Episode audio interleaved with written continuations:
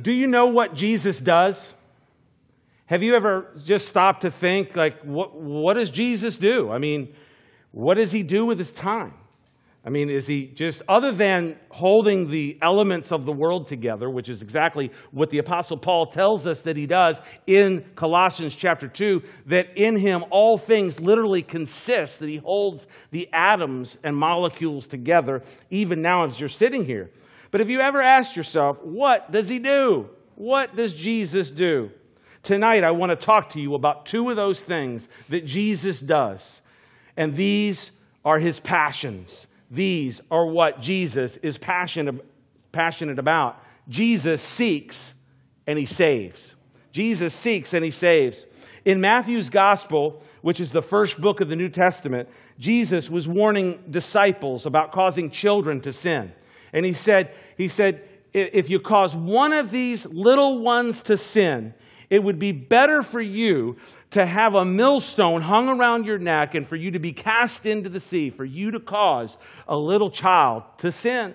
And he's giving this warning about that.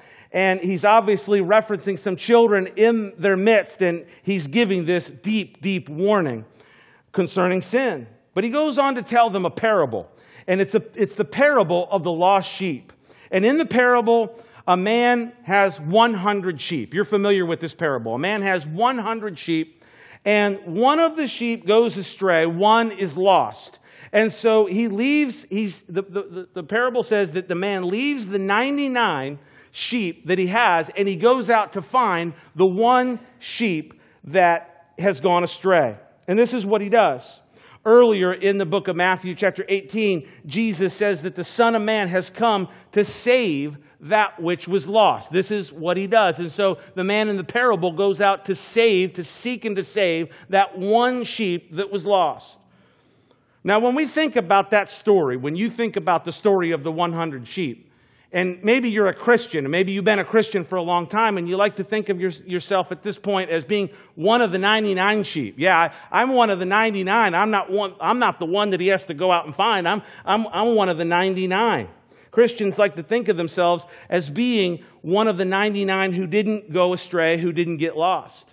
But the Bible tells us that we, all of us, every last one of us here, every last one of us that is here present tonight, that we were the ones that went astray. We were the ones that were lost. Isaiah 53, verse 6, puts it this way, and you'll see it up on the screen. All we, like sheep, have gone astray. We have turned every one to his own way. And so, yeah, we were the one. We were the one lost sheep that Jesus went out to seek and to find. And he desperately wants to save if you will turn to him. And so, Jesus, the Son of God, the Son of Man, he came into the world to seek and to save that which was lost. That's the way Jesus put his mission. When Jesus, you remember another story in the Gospels. Remember the, the story of the tax collector named Zacchaeus? You remember him? We used to sing a song in kids' church years ago when we were kids. Zacchaeus was a wee little man, a wee little man was he, and he climbed up in a sycamore tree for the Savior he wanted to see, right? And, uh, well, you know what? I've been in Jericho, and, and I walked by that place where they said, yeah, this is the tree that they believe was the sycamore tree that, G- that Zacchaeus climbed in. Now, I, I don't know if it was the tree that Zacchaeus climbed up to see Jesus in, but I tell you what, I tried to climb it and I couldn't do it. I mean, it just couldn't be done. I mean, it, the, the, the, trunk of this tree was like as big around as one of these stages, and it was just a massive tree. But you'll remember on that particular occasion that Jesus looked up in the tree and he saw Zacchaeus up there, and he says, Zacchaeus, come down because I'm going to your house. I'm going to go to your house. Now, this was a shocker to the community. I mean, Zacchaeus, the tax collector, tax collectors were considered the, the, the, the, the, corrupt. Uh, the corrupt of the day. You know, they were like the guy, you know, we don't like these guys. And I, I don't think much has changed really in 2,000 years. Amen. And so Zacchaeus was up there, and Jesus said, I am going to come to your house. I want to be with you. I want to come to your house. And so Jesus goes to the corrupt tax collector's house. Why? Why did Jesus go to a tax collector's house, a, a, a man who was considered to be the, the, probably one of the most corrupt men in the entire city. Jesus tells us at the end of that passage there in Luke chapter 19, Luke 19:10, it says, you'll see it up on the screen, it says this, "For the Son of Man has come to seek and to save that which was lost." And so again, this is what Jesus does. If you ever wonder what, what does Jesus do? What does he do? He seeks and he saves.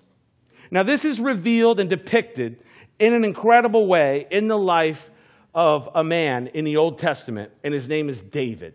And this man named David, he actually became the king of Israel. And we want to take a look at this passage tonight that we are going to be in in Acts chapter 13, a couple verses, verses 22 and 23. And in our text tonight, Paul, the Apostle Paul, and his companions have gone, they're going through from city to city and they're preaching the gospel of Jesus Christ. And they come to this particular place, this particular city that's called Antioch in Pisidia.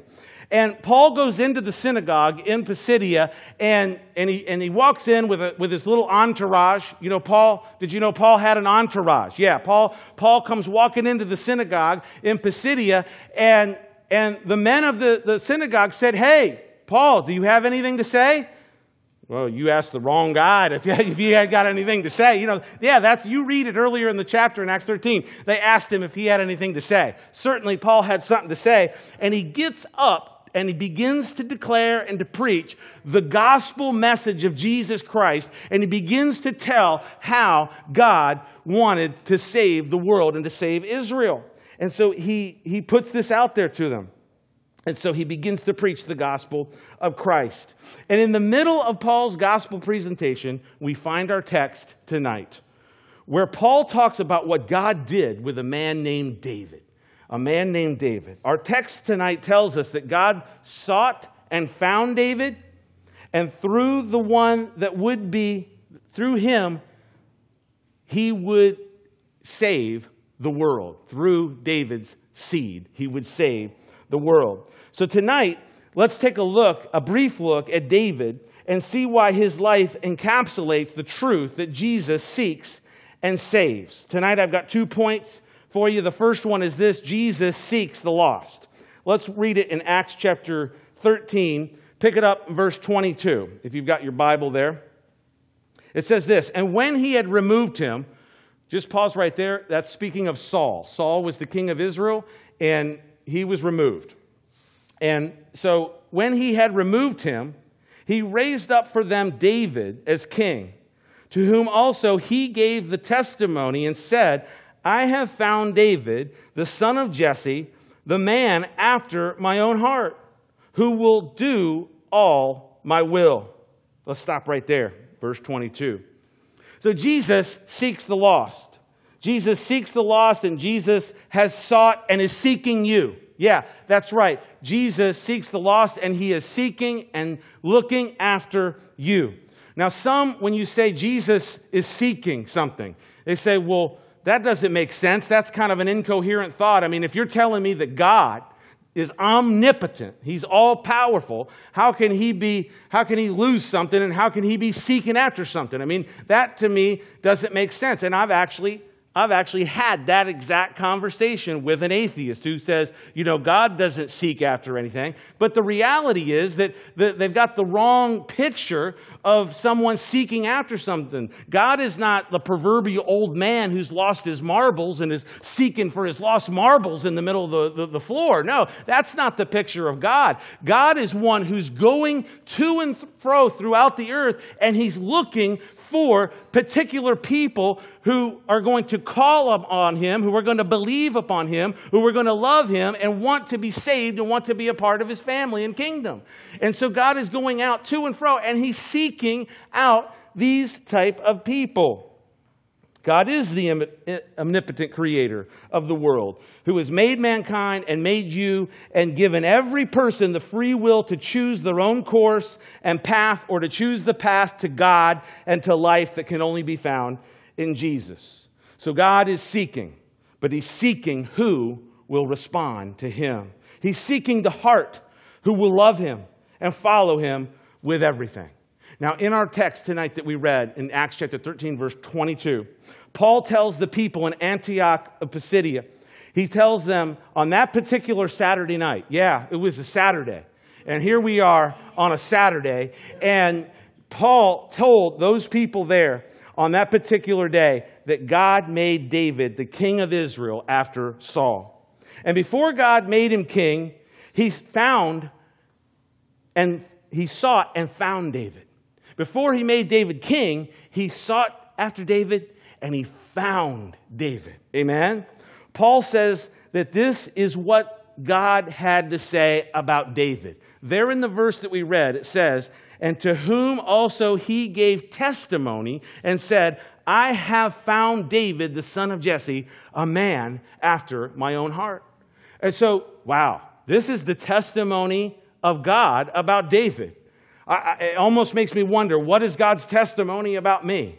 What's God's testimony about you? If God wrote a, if there was a verse in the Bible that, that said, here's the testimony about Darren, or here's the testimony about Christopher, this is what God has to say. This is what God's testimony of David was that he found David, son of Jesse, to be a man after his own heart. Amen? And so, what an incredible testimony. What an incredible testimony. What I find interesting here and what I love is that God found David and that David was a man after God's own heart. This is when God sought and found David, what did he find? He found that David was a man after his own heart. We're going to take a look, a little bit, a look, look at David, and we're going to look at three aspects of David's heart that tell us why he was a man after God's own heart. And as we do, we can look at our own lives, we can look at our own hearts, and see if we have that heart that David had, if we have a heart that's a heart after God's own heart. And so, David, David's heart toward God could be described in three ways, and I have three words to describe David's heart. The first one is belief, that he had belief. David had belief. David, as, you, as many know, he was, as a young man, he was a young shepherd and he kept watch over his father's flocks. He looked after his father Jesse's uh, had flocks, and he looked after those sheep, and he tended those sheep, and he took care of those sheep. And, and, as, and, and as it were, there were times when uh, wild animals, wild beasts would come in and try to, to come and, and, and take one of those sheep, or two or three, or however many they could get their hands on. And there was a couple occasions, one where, where a lion uh, kind of uh, stood against David. And, and, and, and as David defended the sheep, he, he took out the lion as he trusted in God. And on another occasion, there was a bear. And, and David, defending the sheep, he killed the bear. And so he killed a lion and he killed a bear. And then one day, he found himself delivering some goods to his brothers on the front lines of war. And there was the giant Goliath of the Philistines. And Goliath is just there and he's taunting Israel. And, and, and, and just, it's just, it's like a standstill and there's a standoff and, and, and, and just, he's taunting Israel and saying, hey, send out your best warrior and let's do this thing. And he's just taunting God and all the rest of it. And here David happens to be there on this particular day, this particular occasion. And he says, well, I'll go. I, I'll go fight the Philistine. You know, no one seemed to be volunteering, and David says, Well, I'll go and I'll volunteer and I'll go out. And look at what David said when he did this. In, it's it found in 1 Samuel 17, verse 37. You'll see it up on the screen. The Lord who delivered me from the paw of the lion and from the paw of the bear, he will deliver me from the hand of this Philistine, Goliath. And so, what was what, what did you see in David's heart on this particular occasion? You saw belief you saw that he had trust for God. Now, when you look at belief, belief isn't just, if you believe in God, that's not saying, well, God exists. Well, there's a God in heaven. Believing in God from a biblical standpoint is trusting in him, having faith that, that you're putting all your faith in him, you're trusting in him, you're, you're, you're looking to him. And so, so David looked to, to God to protect him when the lion was coming after him and when the bear was coming after him. And now he's standing in front of this giant and he says, God delivered me from the lion. He delivered me from the bear. He's going to take care of me when I go up against this Philistine too. Why? Because he had a belief. He had a trust. His heart was a trusting heart. And, and so David had a heart that was after God's own heart.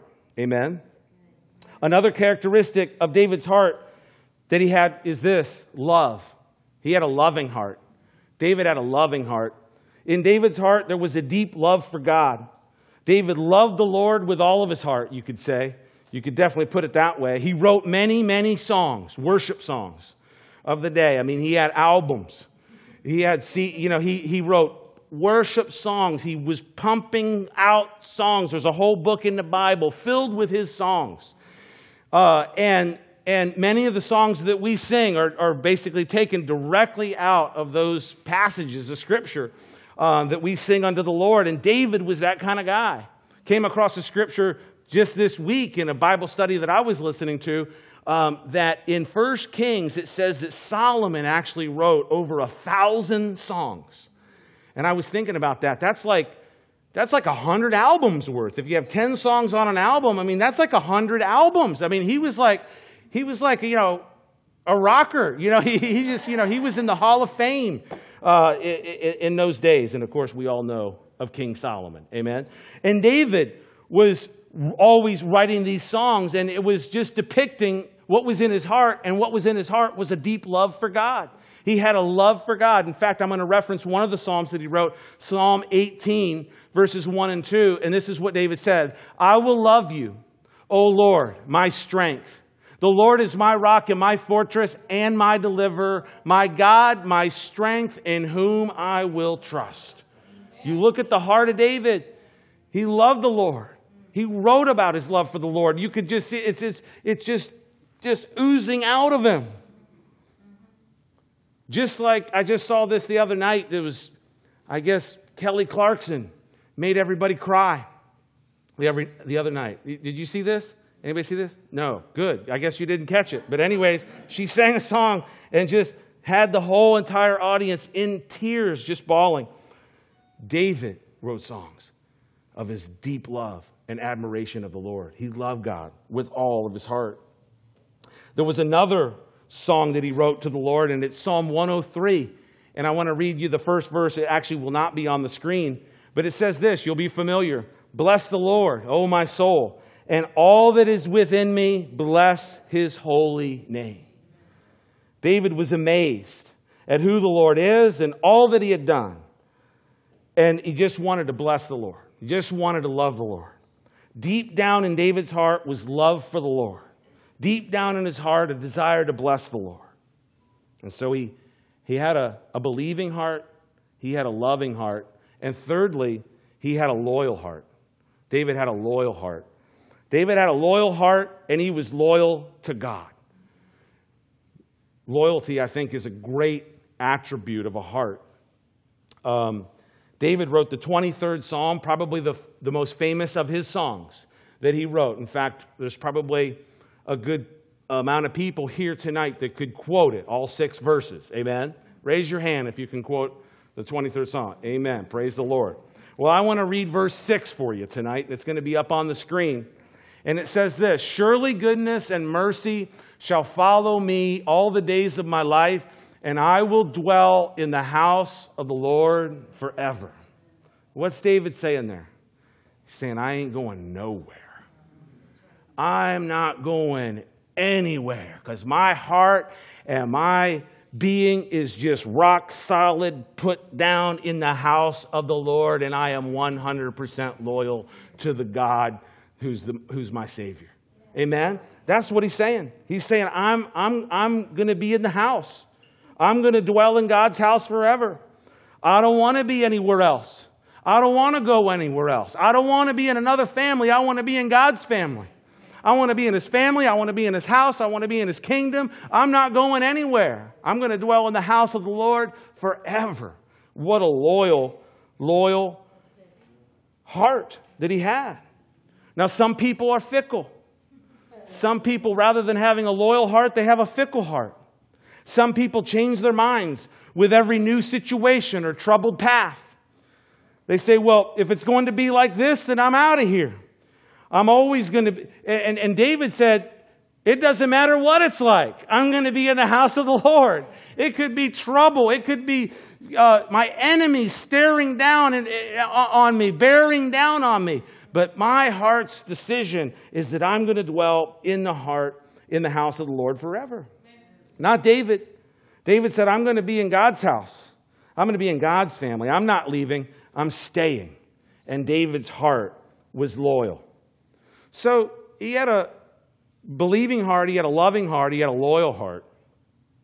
And so, what did God do? He looked down, he sought throughout the world, and what did he find? His testimony of David was I found David, son of Jesse, and I found that he had a, a heart after my own heart. He had a heart after me. That's what God's testimony of David was. And so you look at David's heart. God sought out a man to replace Saul as king, and he found David, a man after his heart.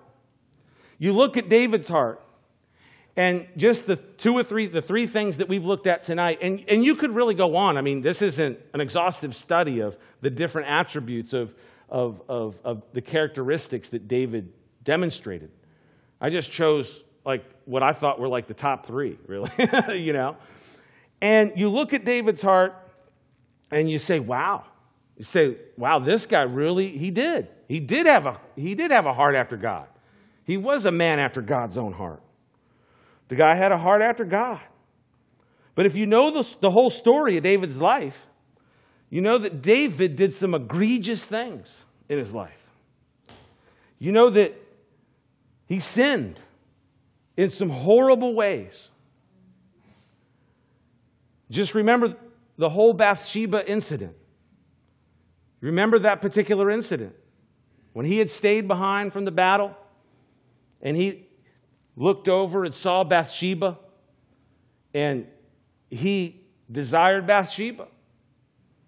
Now, the, the, the, thing of it that was a sin about that was that that was another man's wife. There was something in this list of 10 things that David knew about that that was on the list not to do. Amen. Thou shalt not covet thy neighbor's wife. Number 10 on the list, the 10 commandments. But he did. And he, and he coveted his neighbor's wife. Uh, Uriah was his name, the man who was married to Bathsheba. And so what did David do? He, as king, he put Uriah on the front lines of battle and which is, was kind of a way of putting Uriah in the utmost of danger with a, a, higher probability that Uriah would be killed. And so David did that. And of course, Uriah did fall in battle, and David took Bathsheba for himself. And this was just an egregious, egregious series of sins that David committed. And you look at it on one hand and you go, wow, he's a man after God's own heart. And then you look at the whole story David and you go, wow, he did some like pretty egregious things. And, and yeah, I, I use the word egregious, okay? So you have to just follow me on that one, okay? I like that word. Um, it really gets across the serious nature of the, of the, of the stuff. And so you look at this and you kind of, it, it kind of is like, well, wait a second. How does this, how does this work out? How does this compute? How does, how does God factor this in his mind? That his testimony of David is that he found David to be a man after his own heart. Yeah, these sins and all those sins that David committed in his life were moral failures and complete lapses in judgment and wisdom. And you know, we, every one of us here, have either actively or in our minds, in our inside, we've committed egregious sins as well. And they were, they were moral failures, lapses in judgment. And David when he was confronted about that, the whole Bathsheba thing, you will remember when the prophet did confront him. And actually put forth this analogy to him. And he said, and, and, and Nathan said, What should happen to the man who, who did this? And, and, and David said, Yeah, he should, he should be dealt with. He should have dealt with severely according to the law. And Nathan, the prophet, looked at him and he said, You are that man. And he went out and he wept bitterly.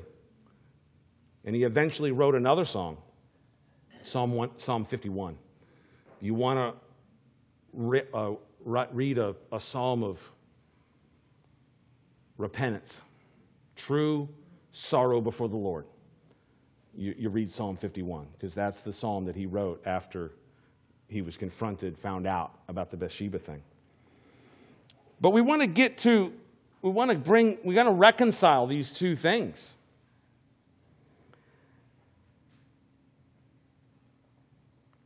And how can you do it? None of these sins are sins that God cannot forgive. Not one of these sins that David committed. I mean, you could really put in coveting, adultery, you could put in even murder, really.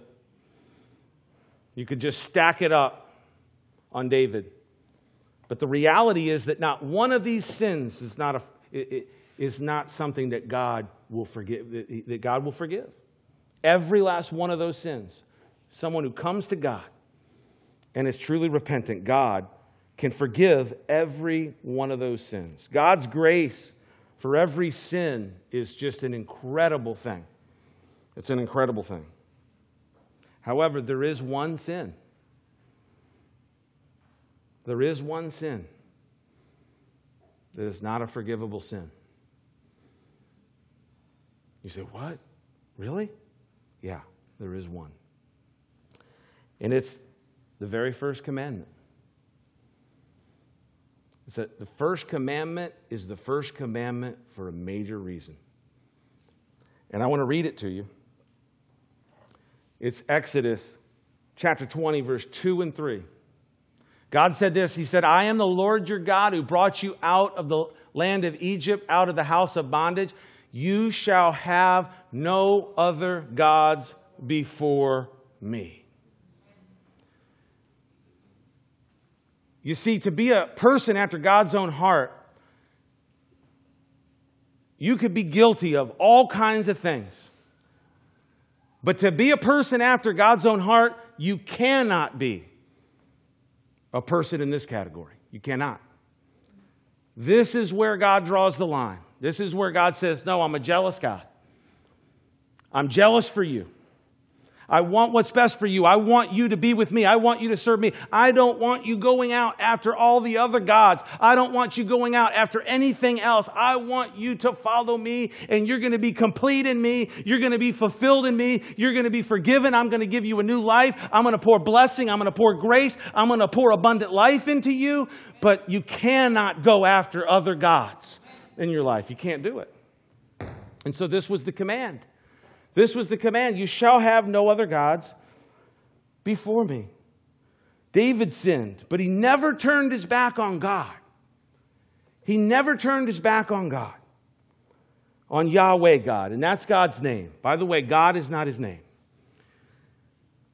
God is a generic term. God actually has a name, and his name is Yahweh. When you read the Bible and you come to the word where it says Lord and it's capital L, capital O, capital R, capital D, look at it in your Bible. That is not just the word Lord. That is the name of God, which is Yahweh, which is YHWH. He is an exact person, God. He has a name. His name is Yahweh. And you shall have no other gods before him. That's the message. That's the message. Now, I want to read to you what, uh, a scholar. Uh, his name is uh, Dr. David or Dr. Michael Heiser, and he's a PhD in Hebrew and Semitic languages. And this is what he has to say about David on this particular issue. He said, David was guilty of the worst crimes against humanity. In the incident with Bathsheba and Uriah the Hittite, he was clearly in violation of the law and deserving of death. Nevertheless, his belief in who Yahweh was among all gods never wavered. God was merciful to him, sparing him from death. though his sin had consequences the rest of his life. But there was no doubt that David was ever a believer in Yahweh and never worshiped another. Yet the other kings of Israel, the other kings of Judah, what did they do? They were tossed aside and both kingdoms sent into exile because, why? Because they worshiped other gods and they brought the worship of other gods into the place of Israel. That was why that happened. Personal failure, even of the worst kind, did not send the nation into exile. Choosing other gods did. So, whatever you've done, my friend, whatever you've done can be forgiven. Can be forgiven. But you have to call upon the name of the Lord. You can take, you can take Mike down. I love Mike, but you can take him down now. yeah, you can. Yeah, take him down. Good. Okay, Mike's gone. wow. You say that's heavy duty stuff, right? Well, it is heavy duty. It's, it's, it's, it's, I mean, if you're sitting here tonight, you'll never be able to say, well, no one ever told me the real deal. Because I'm telling you the real deal tonight. And God loves you so much, and He wants you to serve Him and serve Him alone. Amen? So God can forgive you if you give your heart fully to Him, and He will find that you have a heart after Him. Which brings us to our last point. Let's read verse 23. Said all that to say, let's go back to Acts 13, verse 23. And God said this From this man's seed, according to the promise, God raised up for Israel a Savior, Jesus. So, Jesus saves the lost. Jesus seeks the lost, and Jesus saves the lost. Jesus saves the lost. In Paul's gospel message, he relays that it is through David, David's seed, David's offspring, that God would save.